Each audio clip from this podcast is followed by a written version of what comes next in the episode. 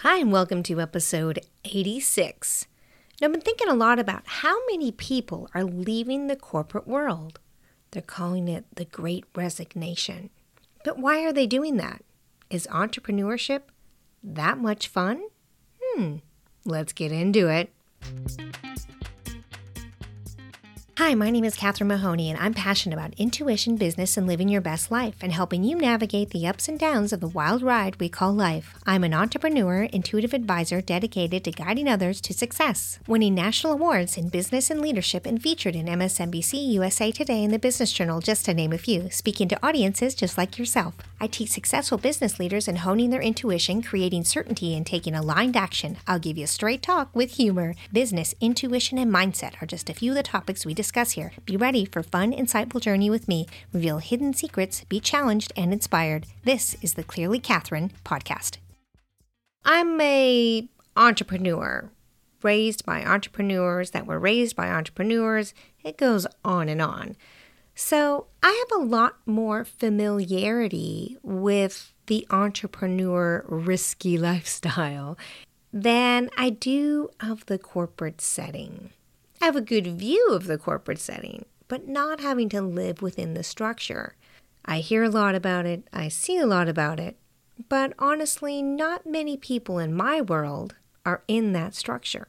And so, learning that so many people are leaving that to be entrepreneurs is very interesting to me because being an entrepreneur is really exciting, really scary, and extremely challenging.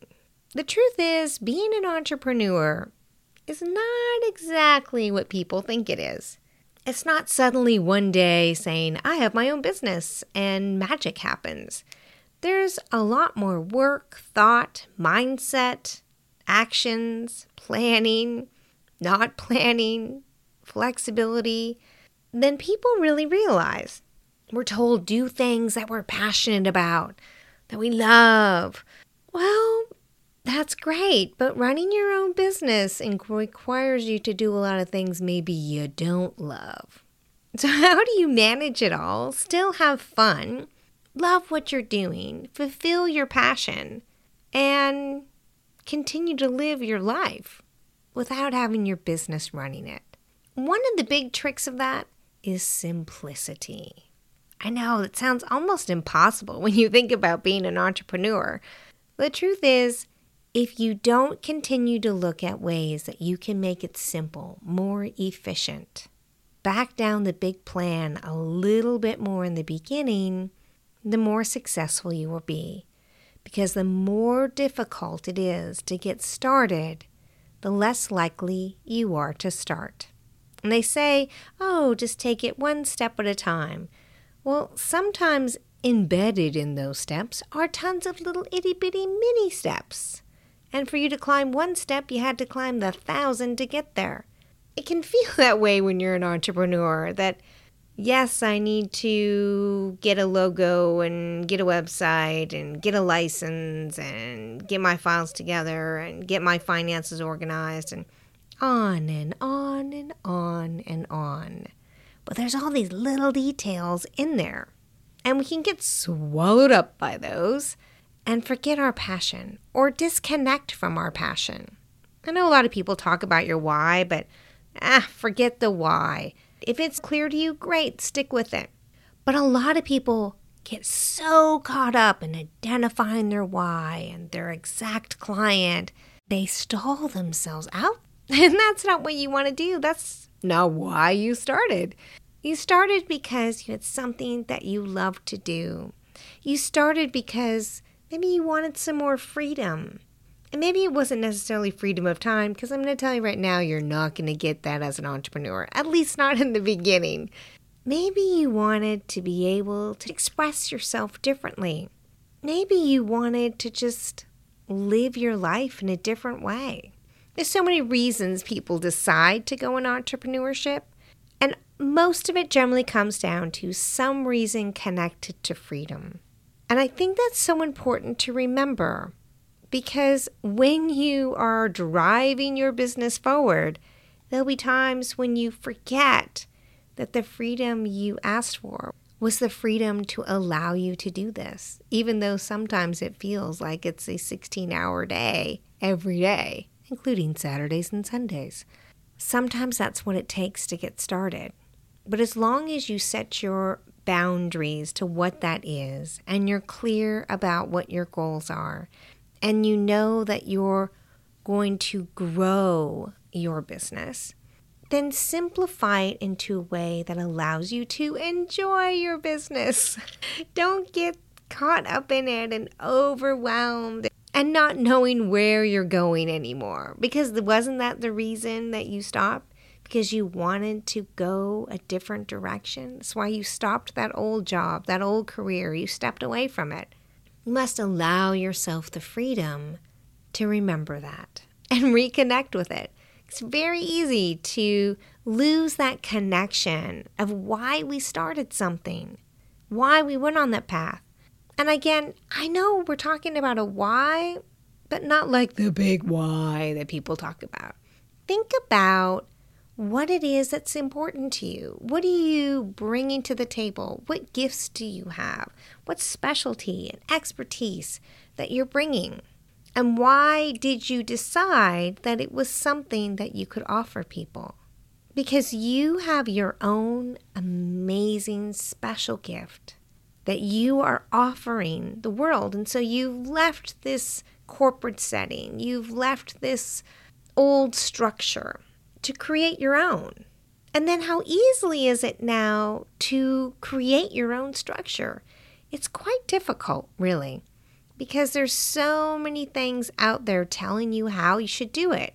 And if you think about it, that is very much about stepping back into someone else's structure. Yes, you want to follow some footprints of where success has already gone, but then you also want to cut your own path. Walk along, not behind, other people's success.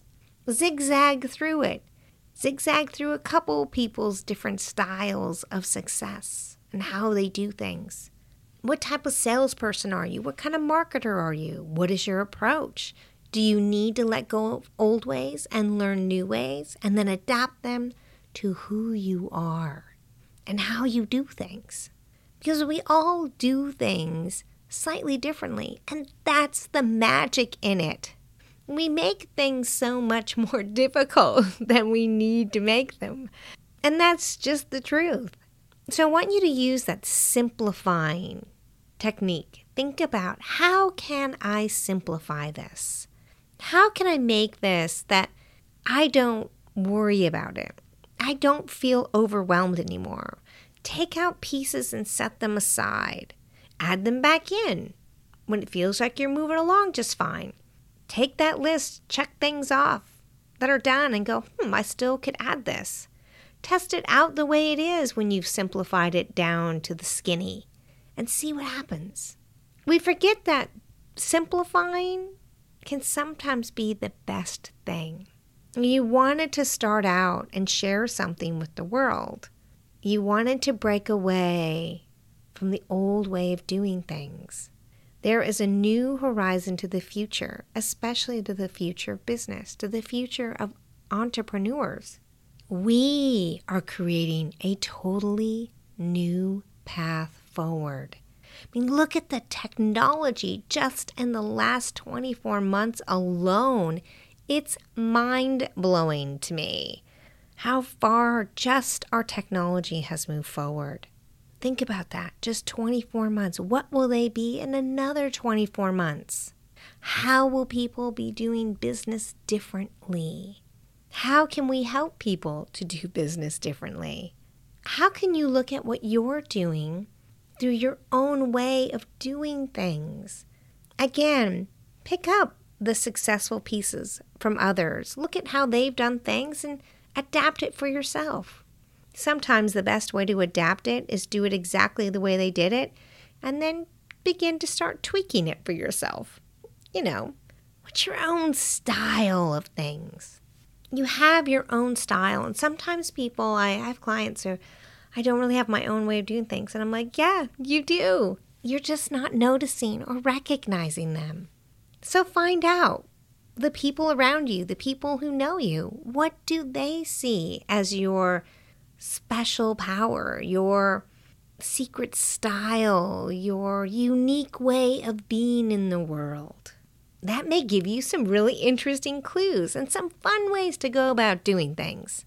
You know, whether you're stepping out of a major corporate role and starting a business and you've got more than enough funds to hire a bunch of people, or you're starting off solo on your own, just being creative, it doesn't matter. Don't forget to simplify. Don't get back into the patterns that you purposely left behind. Remember what caused you to leave that environment. What excited you about getting into something on your own? What were the exciting moments? What gave you the strength, the gumption to say, I'm out, I'm doing my own thing? What was that? Don't forget it. That may be just your moment to remember. It might not be your big why that some of these gurus and marketers get into is just something that inspired you, that allowed you to take that risk feeling strong and confident. Because as you begin to build your new business, trust me, that confidence, that knowing is going to wane more often than you'd like to admit, and probably more often than you're ready for. So, connecting back to what gave you that strength, what inspired you to take that huge step is going to be so key to help keeping you go forward. Because taking a risk like that is huge. And you know people around you. If you're a corporate person and you're surrounded by other corporate people and your family and your your community, your friends, they're all gonna be like, What are you doing? Now maybe not as much now because eh, I'm telling you, a lot of people are doing this. But you have to know why you're doing it because they may be the naysayers that when you're like, oh my God, why am I doing this? What did I do? Oh, see, I told you so. You need to be able to easily and quickly remind yourself no, no, no, this is why I'm doing this. This is why I'm doing this. This is what gave me the strength to do it. You're going to have to keep yourself and hold yourself up. It's not always an easy ride, but it is a sweet ride. and for a girl who likes cars, I am referring to a very sweet ride. Being an entrepreneur, there is nothing else like it. It is a risky up and down roller coaster, hold your breath, scream as loud as you can kind of ride. Darkness, bright light, holding your breath, holding your hands above your head as you go over that huge hill, screaming at the top of your lungs, diving into a deep cave.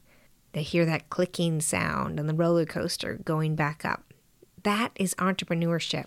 The next turn is unexpected. You never know what's going to happen. When you think you're at the top, before you know it, you're at the bottom. And that's just how it is.